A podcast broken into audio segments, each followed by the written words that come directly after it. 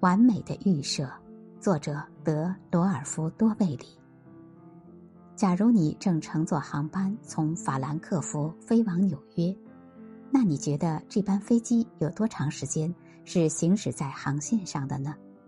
正确答案是从来没有。如果你坐在靠窗的位置，只要扫视一下机翼边缘，便能观察到副翼的躁动。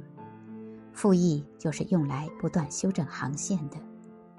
自动驾驶系统每秒钟都会数千次计算飞机实际航线与预设航线间的偏差，然后将校正的指令传导到副翼。我常常驾驶一架无自动飞行系统的小飞机消遣时光。此时进行微小修正任务的，便是我的双手。只要我放开操纵杆一秒钟，飞机便会偏移航线。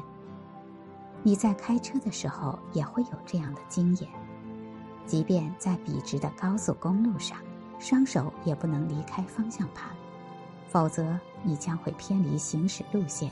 并面临出事的危险。生活的运转方向同飞机和汽车一样，尽管我们更希望让它变成另一种样子，可规划、可预见、无干扰。如果真能如此，那我们只需要专注于预设，专注于理想的起始状态就好。教育、事业、爱情。如果一开始就能做出完美的规划，之后再如预期般完成目标，那该多好！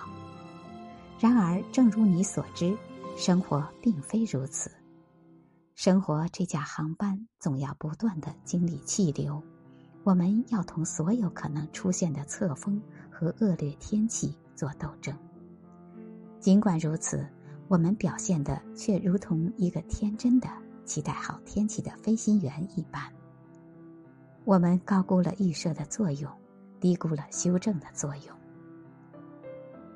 作为一名业余飞行员，我明白了一点：起飞的状态并不是那么重要，关键是起飞之后的调整。更好的生活是一种持续稳定的状态，这是一种常见的认识误区。